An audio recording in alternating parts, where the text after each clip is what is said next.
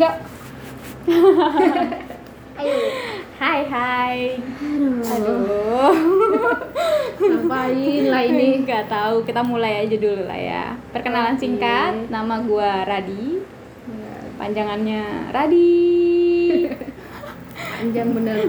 Dan di sebelah gua ada Vina. Yes, nama panggung ya, nama aslinya Angel. Gua pikir nama panggung ya Vina, nama aslinya Sugiono. Waduh, waduh. Dan di yang anak ada anak kecil juga yang ikut-ikut sama kita. Panggilannya siapa? Nih. Fani. Fani. Nama panjangnya? Faniatun. Oke, Fani. Ada Vina, ada Fani. Aduh. Kita nggak saudara ya guys. Agak malu juga soalnya. Oke, biar nggak lama-lama kita di sini mau bahas hal yang agak sensitif di Indonesia. Waduh, sensitif kayak omongan tetangga. Di demon nggak nih? Ya, mereka nggak tahu kita ini.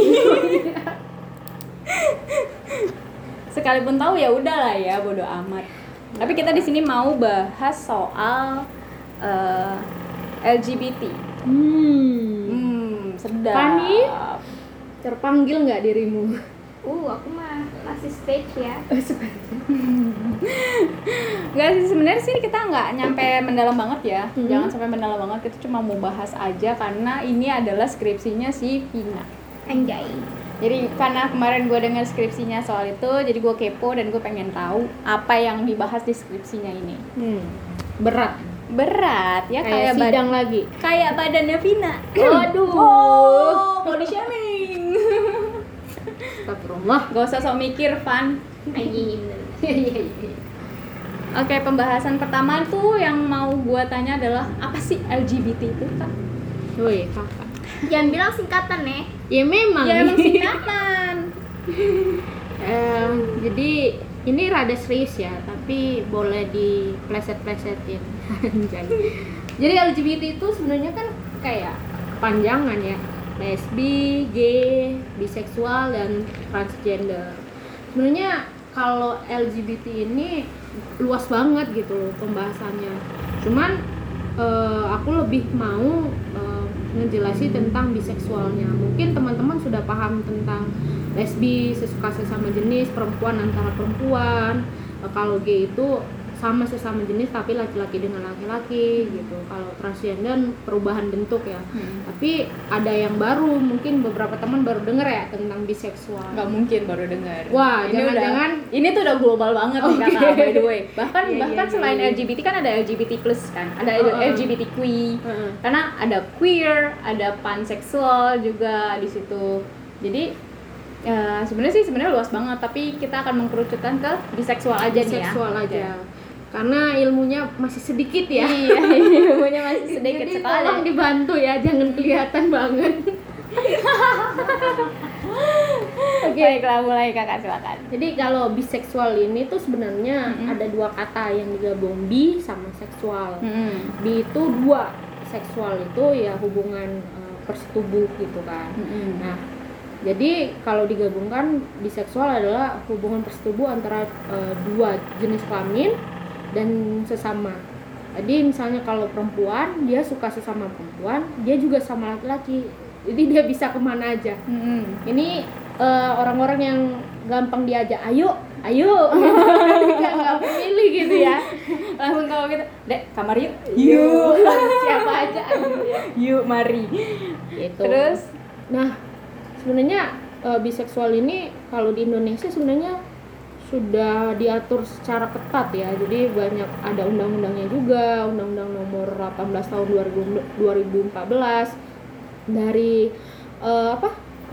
Perhimpunan Dokter Spesialis Kejiwaan Indonesia itu menyatakan bahwasanya orang-orang yang punya eh, ketertarikan antar sesama jenis Mhm. atau eh, menyimpang ini adalah orang-orang yang memiliki eh, apa gangguan kesehatan mental atau gangguan kesehatan kejiwaan. jadi dianggapnya kayak gila gitu.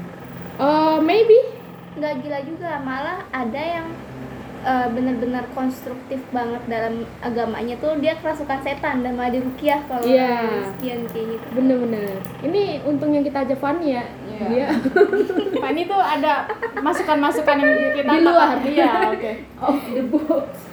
Nah, itu dari eh, dokter spesialis kejiwaan sendiri kan. Tapi kalau dari psikolognya atau ikatan psikologi klinis, karena psikologi klinis ya spesialis klinis gitu. Eh, dia lebih kayak menambahkan aja sebenarnya bahwasanya karena banyak ya di Indonesia itu ketika lu tahu temen lu LGBT, ketika lu tahu ada orang tangga atau orang yang lu kenal LGBT, pasti lu punya sikap yang langsung kayak menyudutkan atau kayak menganggap dia aneh Hmm. atau ngerasa kayak ah gue nggak mau berteman nih sama dia gitu kan. Nah kalau IPK ini psikologi klinis ini menambahkan orang-orang yang punya eh, sudah dinyatakan LGBT dia tetap harus eh, diperlakukan dengan manusiawi gitu diperlakukan dengan manusia eh, manusiawi adil dan beradab lah gitu kayak pancasila ya Kemanusiaan yang adil dan beradab Iya. ya. Gitu gitu sih kalau kalau sejarah singkatnya pertama itu mungkin udah nggak asing dengan Dede Otomo Wah, Siapa tuh, Kak, tuh? Aduh. Dede. Dede Dede sayang ya Dede yang mana nih, Dek? ya kalau Dede Utomo itu yang pernah beberapa kali diundang di eh, TV One mungkin kan tentang pembahasannya tentang gay juga LGBT dia orang pertama yang menyuarakan dan mengakui diri dia adalah seorang gay dan dia juga membentuk sebuah komunitas yang hari ini komunitas itu terbesar di Indonesia namanya Arus Pelangi Hmm. untuk mengangkat eh, untuk mengangkat suara-suara hak dan eh, hak asasi manusia lah gitu. Bahwasanya seorang LGBT juga punya hak dan hak yang sama gitu loh. Hmm. jadi eh, dia sangat concern di situ gitu sih. Gitu sih kak. Radi. Radi Radi. Ra, di mana? Terus uh, abis itu ini kan berpengertiannya aja nih ya. Hmm. Berpengertian dan yang yang sudah diketahui orang gitu. Terus selain ini yang dibahas di dalam skripsinya tuh apa aja sih kak? Maksudnya gimana tuh pas ngajak eh pas nanya-nanya ke orang survei segala macam itu siapa terus kenapa dia mau aja berbagi soalnya kan ini kan soal sexuality seseorang kan bisa dibilang private ya privacy gitu. Dan itu kayak ya haknya dia terserah dia terus kenapa dia mau mau sharing gitu. Terus apa yang dia sharing di ini gitu. kayak flashback soalnya udah dua tahun yang lalu ya. Belum lama tuh ya by the belum way. lama, tapi udah banyak memori yang hampir dilupakan. Yang aku ingat-ingat sih gini Mm-mm. Kenapa awal mula nih ya Mm-mm, boleh. Kenapa aku ter- eh, mengambil judul skripsi ini? Mm-mm. awal mulanya tuh aku diremehkan gitu. Wah Aduh, diremehkan. jiwa kompetisiku itu kayak menggebu-gebu gitu. Diremehkan. Apa nih lu nggak lu nggak bakalan seksual gitu? Oh, secara penampilannya dia mungkin tidak Ah, mendukung. tidak mendukung Iya. untuk ah lu kayaknya nggak bakal punya pacar. oh udah kasihan iya sih.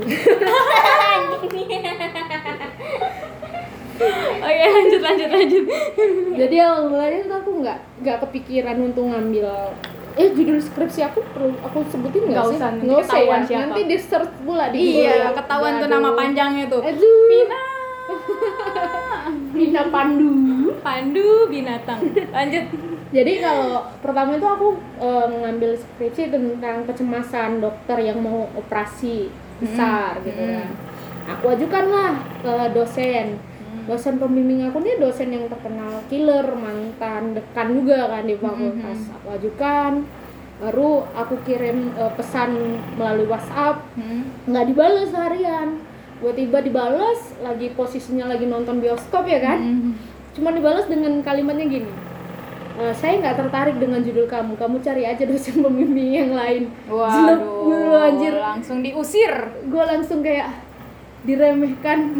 Gue tiga tahun setengah kuliah ng- ngerasa nggak nggak punya ilmu apa-apa di gitu kan gitu loh.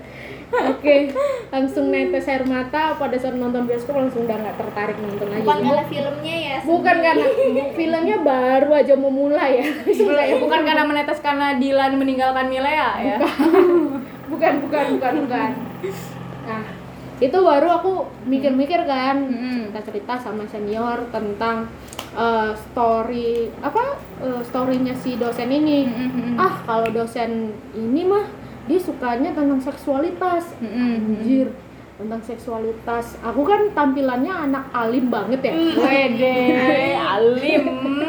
Dulu tuh masih pakai rok rok Hmm. jilbab panjang Alim. Oh, anak santri banget ya. gue ngajar di sekolah Islam soalnya jadi masih masih liko masih ngaji Asli alim ya. Ya.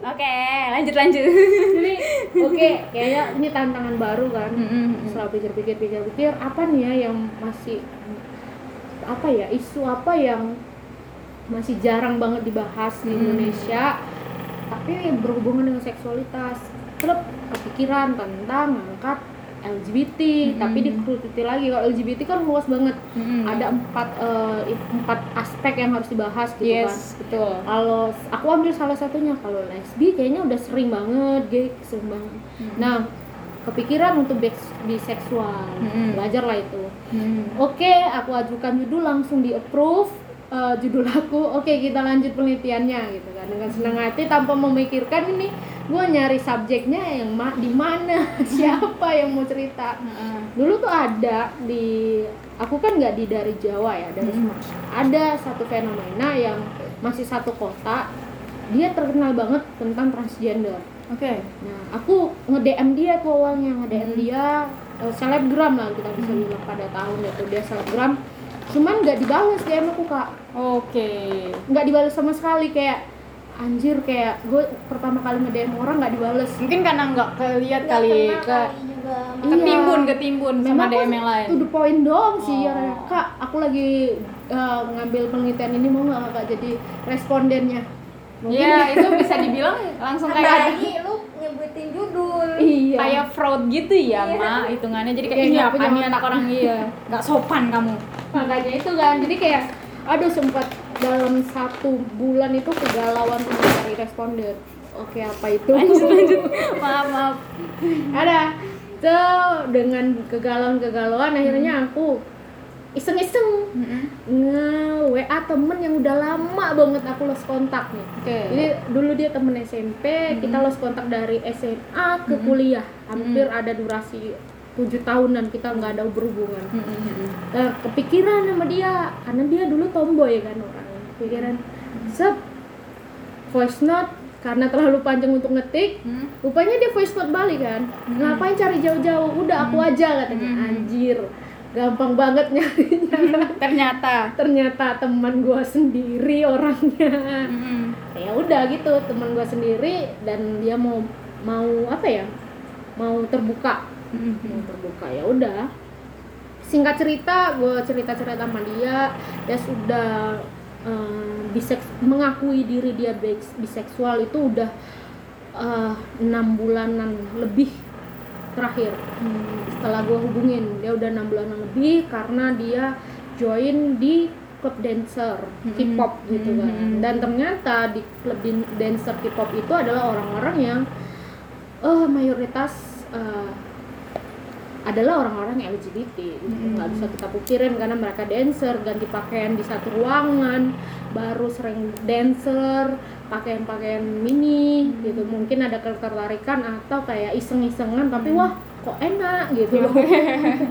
Jadi kayak Coba-coba kok enak ya. Lanjut lah ini jadinya. Dan alhamdulillahnya dia terbuka. Udah tidak ada suatu. Dan dia juga sudah bilang aku nggak malu karena lingkungan lingkungan juga sudah tahu aku seorang biseksual gitu. Oke.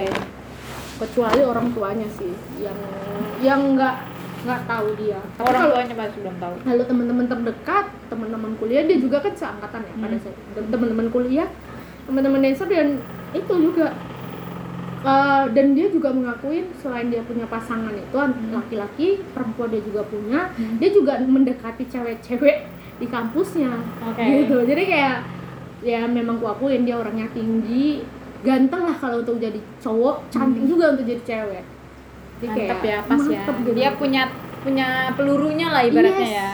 Jadi kayak tipe-tipe kalau wajah dia tuh tipe-tipe kalau Korea. Hmm. Lu bisa bayangin nggak? Mancung, eh, putih bersih gitu ya putih bersih baru mukanya ini lonjong hmm, cakep lah cakep, ibarat cakep lah ya. mukanya baru kok baru kok baru mukanya baru ini lonjong lo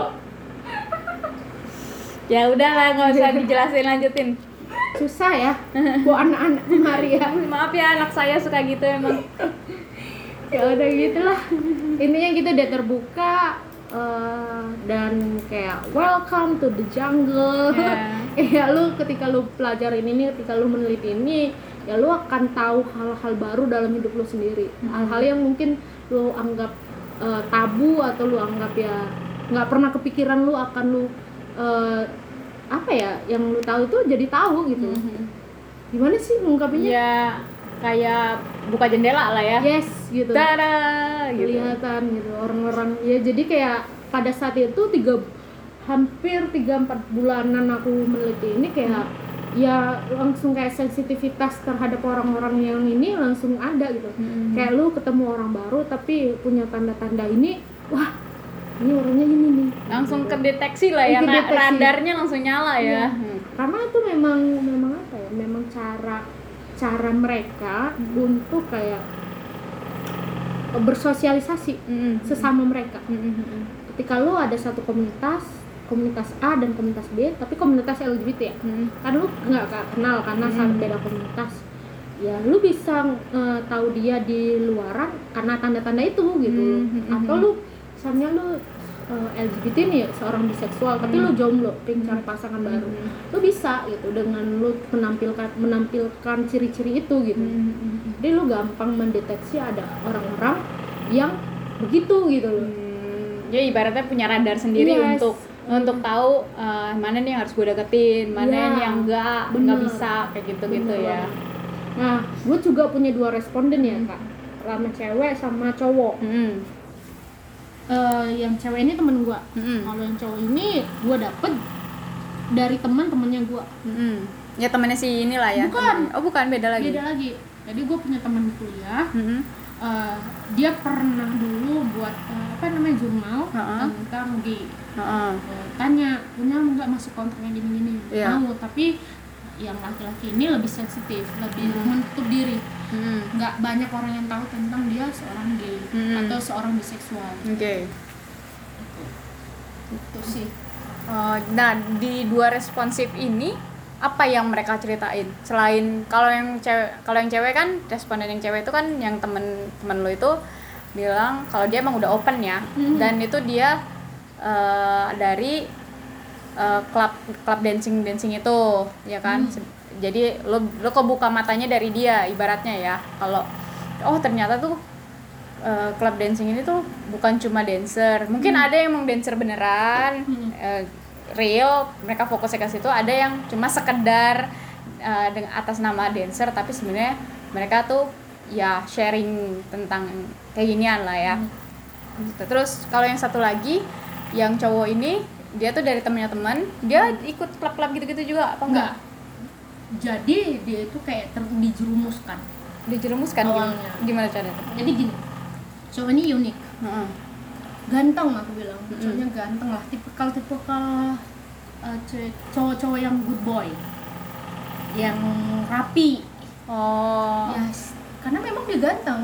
Nah, awalnya dia tuh normal. Mm-mm. Di SMA dia normal. Mm-mm. Cuman karena background dia adalah dia anak laki-laki satu-satunya dan bapaknya atau ayahnya udah nggak ada Mm-mm. sejak dia kecil. Mm-mm. Jadi dia besar oleh ibu dan kakaknya. Mm-mm. Dan dia selalu main dengan kakaknya dari Mm-mm. kecil.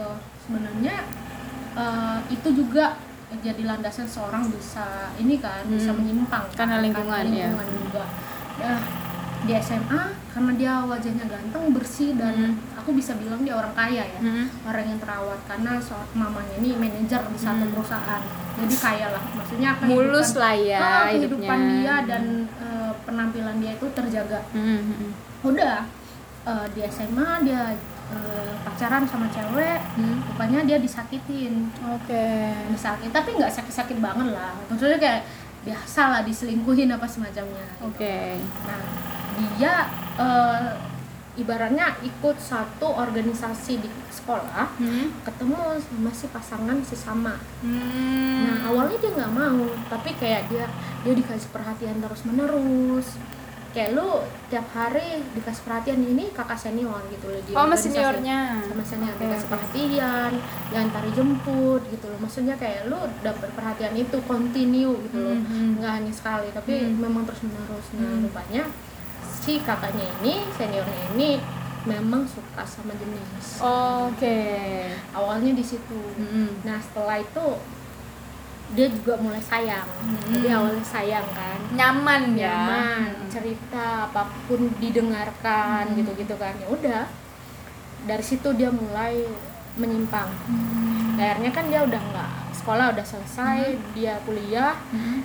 Nah dia juga dapat orang yang gitu. Tapi sama kak senior ini sempat menjalani hubungan satu tahun sampai dua tahun gitu Oh, Oke. gitu. Jadi dia ketemu orang lain dan dia kalau dibilang jadi kan seorang yang eh, sesama atau LGBT itu ada ada yang jadi fam ya. Selek ya mohon maaf. Baru minuman. Oke.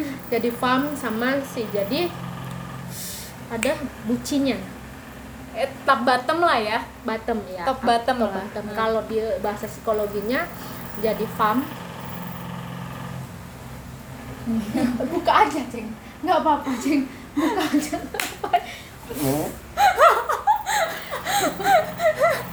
Oke lanjut. Maaf ya itu tadi ada anak kecil mau ikut-ikutan. Allahu Akbar lanjut lanjut. Fam sama fam sama buci buci. Oke, itu Fam. apa tuh? fam itu sebenarnya ini gue ada storynya gue awalnya itu tulisannya fem kita bacanya fem ya Ah. cuman gue disemprot sama si dosen ini Ah. bukan fem kamu tuh kelihatan tolol kalau bacanya fem katanya fam itu Fam. bah- itu bukan bahasa Inggris kata dia jadi kan bacanya fam Hmm. fam itu eh, yang lebih eh, sifatnya feminin Hmm. kalau buci dia lebih sifat sifatnya kayak gentleman Oke. laki-lakinya top sama up gitu kan Top Tapi- bottom. top bottom tapi kalau dikenalnya fam sama buci gitu. Oke. Nah, tuh jadi si yang laki-laki ini Mhm. dia sebagai famnya Oke. Ya terus? ya jadi temen gue ini eh responden ya bukan Ya, temen ya, res- responden. responden gue ini famnya ternyata kalau laki-laki Mhm. yang fam tapi ganteng ya Oke, ganteng. itu harus jadi mutlak kayaknya kalau laki-laki eh, gay Mhm. dia fam Mhm. itu akan mudah cari pasangan Oh malah lebih mudah Iya. daripada daripada yang jadi topnya tuh lebih mudah dia mendapatkannya ya. nah lebih mudah Kenapa gitu? karena perbandingannya lebih lebih banyak yang Topping. topnya daripada Hmm. yang famnya dan fam kan kebanyakan orang-orang yang fam itu kayak norak gitu loh make up No, bukan orang maksudnya lebih showing ya. yes Lebih kayak showing. eh, kayak ekspresif lah ya. Tuh kan tapi kalau yang fam dengan tampilan maskulin itu ternyata daya tariknya luar biasa Oh lebih menarik daripada Yes. yang emang udah jelas-jelas kayak meneriakan kalau eh gue tuh Iya. eh, Batam tolong sini terima gue gitu. Mm-mm, itu iya. dia bahkan leb- levelnya lebih karismatik ya untuk Iya. yang cool-cool itu ya. Mm. Oke, terus Ya, lu juga tahu lah ya gimana ke ada orang ganteng cewek aja suka gitu iya betul banget bang. apalagi ya dia kelihatan rapi tapi dia eh, lemah lembut Metroseksual lah ya gitu lah. ya bisa jadi itu jadi ada dua perbedaan banget nih Hmm. gua punya dua responden pertama yang open banget Hmm. orangnya Hmm. untuk bukan di gua ya kalau di gua itu memang dua-duanya open Hmm. di publik Hmm. di lingkungan mereka satu open banget Hmm. satu lagi masih kayak eh, mem- malu gitu masih Close off ya. Close, closet ya. yes, close, In the closet. close. Nah. close mind apa sih bahasanya In the closet. yes itulah minded Ah, close Beda, minded. beda, beda. Close minded sama in the closet beda. ya beda beda. Kamu kalau nggak tahu bahasannya diem aja ya, Dek. Ah. aduh Ya lanjut Kak. Jadi yang satu emang udah uh, come out, Yes. yang satu masih in the closet ya. yes Oke, in the lanjut. closet. nah ya udah dan hasil dari penelitianku juga skripsian juga menunjukkan dua hal Mm-mm. kalau dalam pembentukan identitas biseksualnya tadi ada empat tahap nah si cewek yang responden cewek itu sudah masuk ke tahap ketiga. Dia sudah menerima diri dia. Dia sudah open banget sama lingkungan. Tapi satu yang eh, yang menghambat dia untuk keempat yaitu ada keinginan untuk berubah. Gitu. Oke. nah keinginan untuk berubah. Kalau yang laki-lakinya yang responden satu lagi itu dia masih di tahap kedua. Dia sudah tahu ada yang aneh dalam diri dia. Dan dia sudah mengakui itu. Tapi dia masih tertutup untuk orang-orang awam atau orang-orang baru atau orang-orang yang nggak dikenal dia gitu. Oke, oke. jadi kayak menarik gitu sih pembahasannya kayak gue meneliti ini sampai lima bulanan juga nggak terasa karena menikmatin itu. Gue harus datang gue kan memang har- diharuskan untuk berkunjung ya. Jadi bukan hanya ketemu kita awal-awal memang ketemu ngajak makan di restoran saling kenal kan buat dia nyaman ngobrol sama kita. Kedua kita datang ke ke lingkungan dia aktivitas dia. Kayak yang perempuan gue datang nih ke tempat latihan dancernya dance-nya. Kalau yang cowoknya nih memang agak tertutup kan. Gue nggak bisa ngobrol di restoran malahan. Gue harus kayak uh, datang kita kayak pernah di rumahnya temen. Dan aku juga harus ada temennya. Karena dia nggak nyaman ngobrol berdua gue harus ada temen cowok gitu kan untuk ngobrol sama dia beda lah dua hal treatment yang berbeda untuk meneliti mereka Nah, gitu sih di dua-duanya ini sama-sama punya pasangan lawan jenis dan Yes. punya pasangan uh, sejenisnya dalam waktu yang bersamaan, dua-duanya ya. nah itu salah satu syarat mutlak untuk penelitian karena kan aku biseksual Mm-mm. jadi yang yang di dosen aku mau ini adalah responden yang aku mau teliti adalah orang-orang yang masih di saat itu mempunyai hubungan dengan kedua-duanya Oh, Oke. nah tapi yang uniknya adalah eh, kedua responden ini mereka masih tertutup sama pasangannya Oh, oke. Jadi pasangan yang lawan jenis Oh, oke. Jadi Ya. yang sesama jenisnya tahu lah kalau gue tuh punya pacar, pasangan Yes. yang beda, tapi eh, sama sama pacarnya yang lawan jenis tuh dia diam-diam aja ya. Kalau Hmm. dia tuh sebenarnya bermain di belakangmu.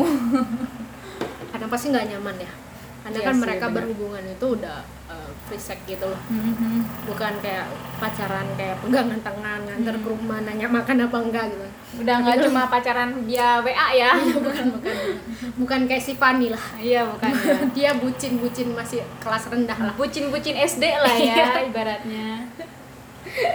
Gos bangga. gitu Oke. Oh, udah ah dan apalagi ya yang eh, mau aku kasih tahu ke teman-teman ini apa namanya Apa tuh? aduh Siapa? Bambang. Bukan. Sutrisno. no no no no no no no no no Jubeda, Jubeda. au au au au au Apanya au, tuh? au. Hukumannya atau apanya nih? Atau tentang merekanya pacarannya? hmm. Hilang bener-bener ya udahlah ya, kita kita tutup aja kali udah kelamaan. udah kelamaan ya Ya.